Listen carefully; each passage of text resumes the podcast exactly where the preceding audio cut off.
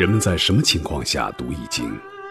当你身处困境之中，当你以往所学的全部书本知识和你所积累的全部人生经验都不能让你走出困境时，易经能够给你意想不到的智慧和忠告。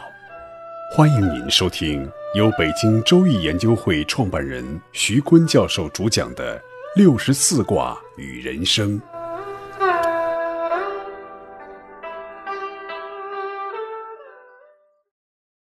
亲爱的听众朋友，大家好，我是北京周易研究会创办人徐坤。今天我带您走进周易殿堂，主讲六十四卦与人生。听众朋友们，大家好，我是林雪。上一讲呢，徐坤教授带我们了解了履卦的卦画、卦象、卦意、卦序、卦辞，还有爻辞的初九和九二。那么今天我们继续履卦的学习。六三的爻辞是渺能视，颇能履，袭人凶。五人位于大军。六三是一个阴爻，阴爻处在阳刚之位，就像瞎了一个眼睛的人，能看见东西又看不太清楚；拐了一条腿的人，能走路呢又走不稳，还踩到了老虎的尾巴上，看不清又跑不快，就被老虎回头咬伤了。他的意思呢，就是能力还欠成熟。竟然处在了下卦的最上爻的重位，向下呢内聚，恐惧下位，初九九二都有能力的下属向上紧逼，然后向上呢，他追随九五之君，但是呢他又追不上，好比跟在老虎的后边，但是呢又不敏感，就没有那个逃跑的意识，总是揣摩君王之心，又总是揣摩错了，就像这个拍马屁了，拍到蹄子上了。这时呢，这种状态呢就很危险。我就遇到过一个广东的企业家，他是从提篮小麦开始做起。八零年代刚改革开放的时候，从挎一个篮子卖鸡蛋，到挎两个篮子，到买了一个汽车来卖鸡蛋，后来又买了飞机，然后就发展到养殖业，养鸡、养鸭、养鱼，最后到泰国买了个湖，人工养殖鳄鱼，他还给中南海的领导去送过去了。他做这个整个的过程中呢，就是从小到大媒体跟踪报道。有一次呢，他还在县里已经开始飞机来买卖他的禽蛋了，有很多很多媒体记者一起去报道他，一下呢让他们县长就惊了，在知道他们县里有这样一个有名的企业家。但是县长知道不是高兴，而是生气，说这么一个农民的泥腿子出来的企业，他的名气能盖过我？企业家呢，在县里就是六三爻这个状况，他就像瞎了一个眼，又跛了一条腿，还踩在了县长的虎尾巴上，看不清，跑不快，就被县长放到了监狱里。他出了狱以后，就要找更大的平台、更有力的人给他撑起更大的蓝天。九四爻是履虎尾，硕硕中极，硕硕是恐惧的意思。六三爻呢是本人柔弱无力，却处于阳刚的位置上，因而凶。九四爻呢，本人刚强有力，又明白自己的位置，虽然处于阴柔的位置上，因为态度诚惶诚恐、低眉顺眼儿，编出各种方法来迎合这个老虎，即使踩在了虎尾巴上，结果也是吉祥的。九四逼近了九五至尊的位置，又以阳奉阳，举手投足都有不适。所处之地多多恐惧，日履虎尾，天天都踩在虎尾上，举足无措，左也不是啊，右也不是，他也揣摩不到圣意，天天踩在虎尾巴，天天小心翼翼、诚惶诚恐的样子。阳处阴位，要非常的谦卑，要天天的磨练意志，这样呢，处在危惧的地位、恐惧的心态，但终获其志，得到了吉祥。我们说他是什么样的态度才能硕硕终极呢？就是那种人质的态度，就你被抓了，然后那个绑匪时刻要杀你，你就要时刻揣摩绑匪的心，怎么能逃出，或者怎么能依附他活下去？有一个著名的心理学的案例叫斯德哥尔摩效应。斯德哥尔摩效应呢，是指被害人对罪犯产生了情感，甚至反过来帮助罪犯的一种情节。这个情节就造成了被害人对加害人产生好感、产生依赖心，甚至协助加害人。人质会对劫持者产生一种心理上的依赖，因为他们的生死呢是操控在劫持者的手中。劫持者让他们活下来，他们便不胜感激。他们与劫持者共命运，就把劫持者的前途当成了自己的前途，把劫持者的安危视为自己的安危。于是，他们就采取了把解救人当成敌人，而把劫持者当成了亲人。有一个著名的案例来源啊，一九七三年八月二十三日。有两名有犯罪前科的犯人，意图抢劫瑞典首都斯德哥尔摩市内最大的一个银行，失败以后劫持了四名银行的职员。在警方与歹徒僵持了一百三十个小时后，歹徒放弃而结束。这件事发生几个月后，这四名遭劫持的银行职员仍然对绑架他们的人流露出怜悯的情感，他们拒绝在法院指控这些匪帮。甚至还为他们筹措法律辩护资金，这太过分了哈！他们都表明并不痛恨歹徒，并且说这些歹徒没有加害他们，而且充满了感激。对警察呢，却采取了敌对态度。更甚者呢，有一名职员竟还爱上了劫匪，并与他在服刑期间订婚。这两名劫匪劫持人质达六天之久，在这个期间，他们威胁受俘者的性命。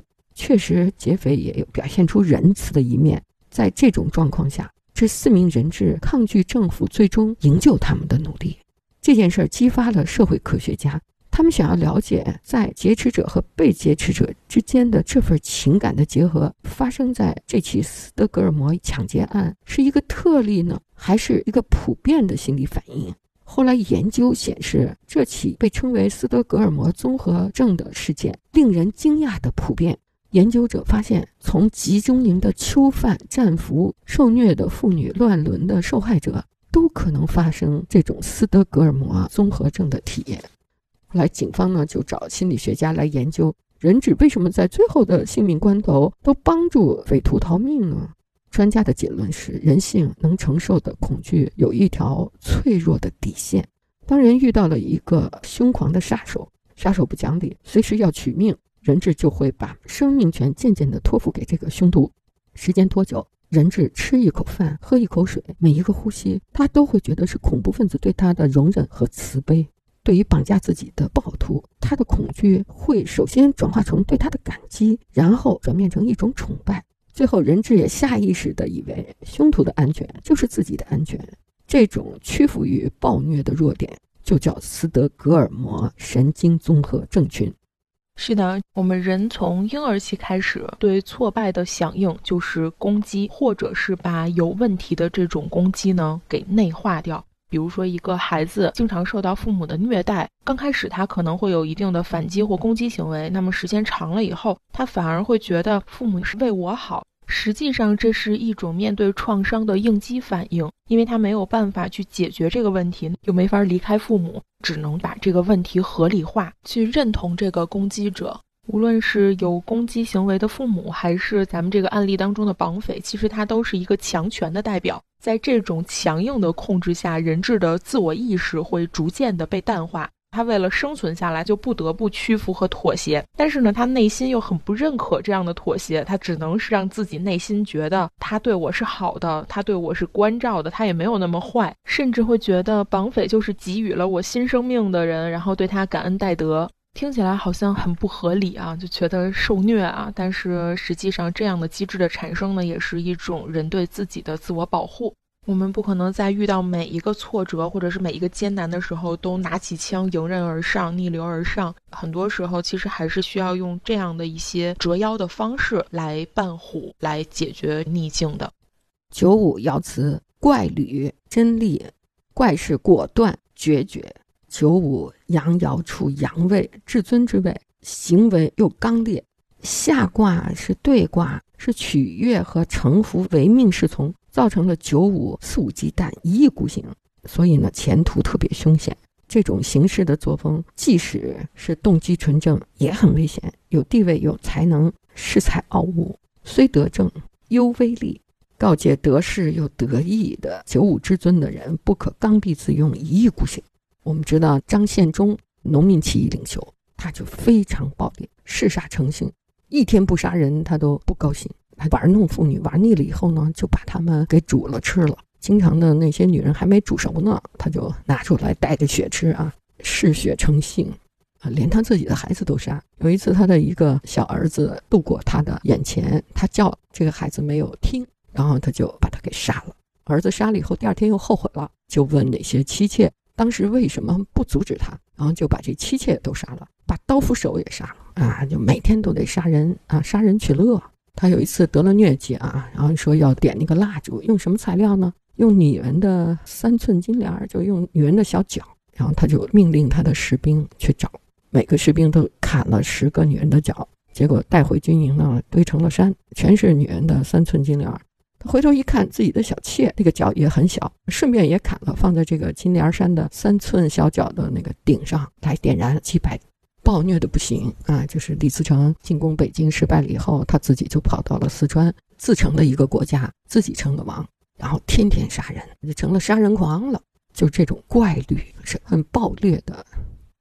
吕卦的上九呢，爻辞是仕履考祥，其玄元吉。仕履考祥，祥的意思是祸和福，考的意思是成全之意，玄呢是无瑕的意思。上九呢是履卦的终点，是最后阶段，是福是祸要看结果而定啊。如果结果一切圆满，没有瑕疵，当然这个素衣、素质、素履、素行，就整个的履道大成，就大吉大利。所以呢，这是履的轨迹及其结果的回顾。回顾吕道一步一步是如何走过来的。我们在卦辞中讲，吕呢，就西方和东方都一样，都是在天天踩在虎尾这样的恐惧之中产生的。不仅产生了道德，还产生了哲学，产生了宗教。宗教管理恐惧的价值，不仅仅是在精神和心灵层面，还直接影响到了现实生活中人与人的协作。有关恐惧的一整套的宗教解释，直接影响到现实中人们的行为秩序，就是次序啊。我们把人与人之间的协作关系比喻成一辆车的话，那么我们协作的目标，比如说为了赚大钱，为了出大名，那就是这辆车的动力系统。有了动力系统呢，我们就冲着价值最大化、欲望最大化开过去了，那就会翻车的。就为了这个动力系统不超速不跑偏，就还得有一套制动系统。在没有成熟的法律法规之前，这套制动系统保证这个车不超速不跑偏，约束一套欲望目标的底线，就是甲乙双方必须有共同的恐惧。就你不光有共同的动力系统是目标，还得有共同的恐惧，叫制动系统。比如在法律不完备的时候，约束力就是双方的。你不能说谎，那宗教的恐惧就告诉你说谎要下地狱要拔舌。对上帝的恐惧是法律的基础，也是道德的基础。文艺复兴时期呢，对上帝不敬的人，那就没有人相信你，这个人就不可信。所以恐惧呢，塑造了一整套的宗教文化，宗教文化塑造了一整套的恐惧规则，促进了人与人之间的协作，在这个基础上也形成了人的法律体系。我们回顾一下履卦一步一步是如何产生了人类的文明。人们在管理恐惧的过程中，产生了宗教、哲学、道德、法律。原来我们总也不理解，为什么法律跟宗教还有关系啊？原来是这么来的。我们也能理解中西文化的差距哈。比如 WTO，我们有共同的目标，大家互利互惠、多赢共赢、互相赚钱。但是呢，没有共同的恐惧。中国人没有宗教，不害怕，什么事儿都不怕。那西方人就怕了，说你什么都不怕，我们怕的你不怕啊，那你肯定赢啊。所以他就干不过我们。所以西方人呢，他一定要两个驱动系统，有目标，有动力系统，还有制动系统才平衡。通过讲解履卦呢，我们就明白了，我们为什么在 WTO 跟西方各国引起了争端。也懂得了为什么要宗教？宗教不是光骗人的，它是人与人之间的行为之序。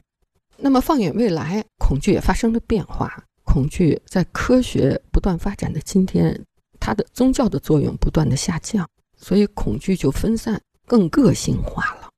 这种个性化呢，又在当代发达的通讯过程中，产生了共享的特征，就是共情化、同理心，可以通过信息的传播产生共同的恐惧。比如我们这次大的瘟疫——新冠状病毒蔓延到了全世界，因为报道率的上升，恐惧就不断的上升。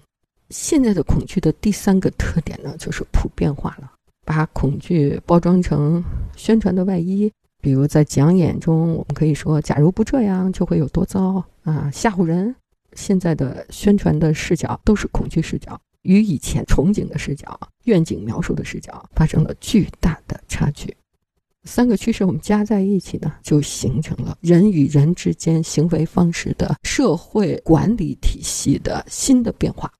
整个讲完了履卦以后啊，我们就发现，原来履卦的基础是恐惧，在这种最原始的情感上产生了人类文化的丰富多彩的变化。各位听众朋友，本期论题由北京周易研究会创办人徐坤教授亲自答疑，答疑热线：幺三三零幺幺二三二六五。八零零八幺零零二七七。